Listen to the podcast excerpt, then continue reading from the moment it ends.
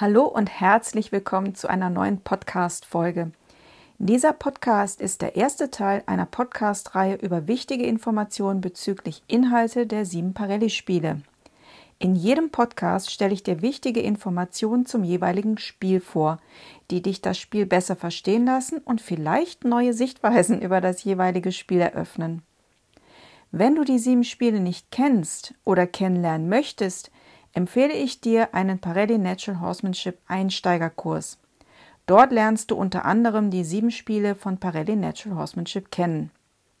Bald stelle ich auf meiner Webseite einen Online-Kurs Parelli Natural Horsemanship für Anfänger, Einsteiger und Wiedereinsteiger vor. Auf www.claudiaduif.de findest du mehr Informationen zu meinen zukünftigen Online-Kursen und natürlich auch zu meiner Arbeit. In diesem ersten Podcast dieser Reihe geht es, wie schon erwähnt, um das Friendly Game.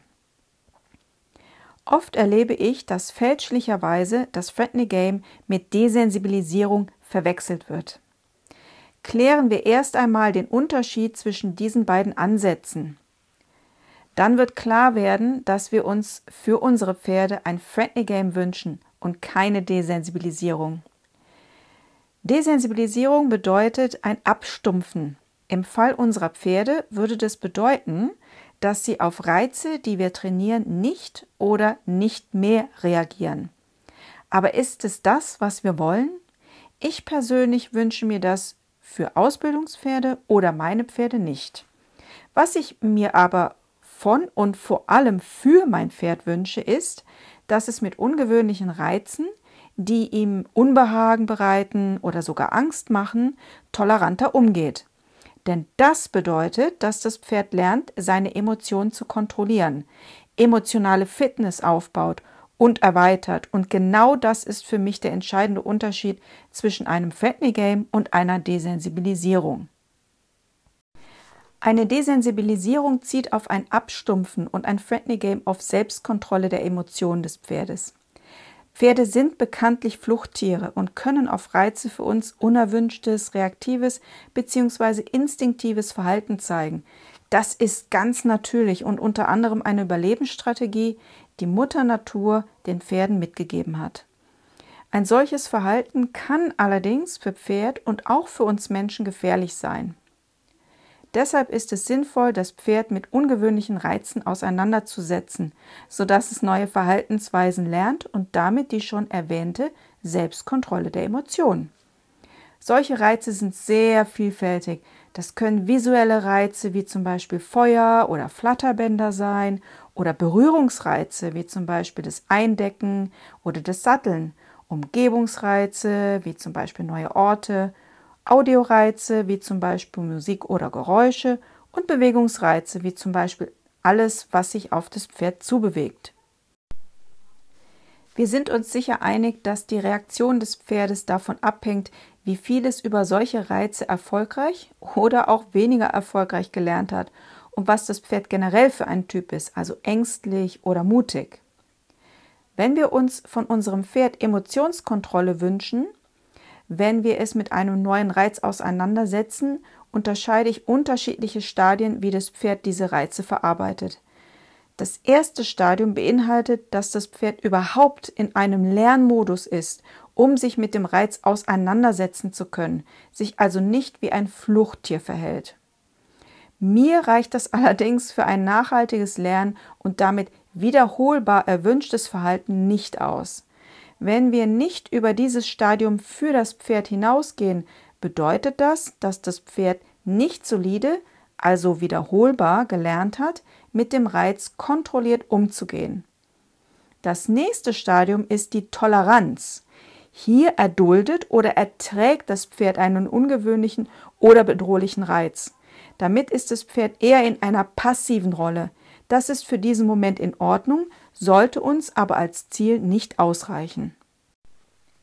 Denn im nächsten Schritt wünsche ich mir, dass das Pferd nicht nur etwas erduldet oder erträgt, sondern im letzten Stadium des Friendly Games der Akzeptanz sogar Entspannung durch diesen zunächst ungewöhnlichen oder sogar bedrohlichen Reiz erfährt. Das ist die höchste Dimension des Friendly Games. Damit erlaubt das Pferd diesen Reiz lässt ihn zu und weiß ihn sogar zu schätzen, weil das Resultat die Entspannung ist. Das Pferd ist also aktiv involviert. Ich sage immer, dass Akzeptanz das einzige ehrliche Resultat ist, denn dadurch zeigt das Pferd, dass das Friendly Game auch ein Friendly Game für das Pferd ist und nicht nur einfach nur ein Spiel oder eine Aufgabe von einer Liste. Beobachte also, ob du oder das Pferd das Friendly Game spielt. Ich fasse nochmal die drei Stufen Friendly Games zusammen. Die erste wäre die Bereitschaft zum Lernen, also dass das Pferd sich nicht wie ein Fluchttier verhält. Die zweite Stufe wäre die Toleranz, also eher ein passives Lernen, wenn man so will. Und die dritte und höchste Stufe wäre die Akzeptanz. Hier ist das Pferd aktiv involviert und findet, wie gesagt, Entspannung in diesem Friendly Game. Jetzt fragt man sich natürlich, wo ist der entscheidende Unterschied zwischen einem Friendly Game und einer Desensibilisierung? Eine Desensibilisierung beginnt nach der Akzeptanz. Also dann, wenn das Pferd für sich entschieden hat, seine Emotionen auf einen bestimmten Reiz kontrollieren zu können. Das Timing ist also wie so oft entscheidend. Deshalb sollten wir uns genau fragen, ob es Sinn macht, das Pferd weiter mit einem Reiz auseinanderzusetzen, wenn es längst für sich entschieden hat, dass dieser Reiz kein Reiz mehr für das Pferd ist. Die Alternative wäre eher, das Pferd mit emotional schwierigeren Reizen zu konfrontieren oder ein anderes der sieben Spiele zu spielen. Wie kann das aussehen? Dazu kann ich die Selbstbeurteilungscheckliste von Parelli empfehlen.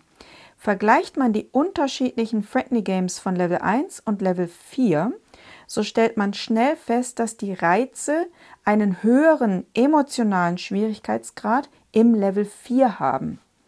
Was mache ich aber, wenn mein Pferd die Friendly Games bis Level 4 kennt?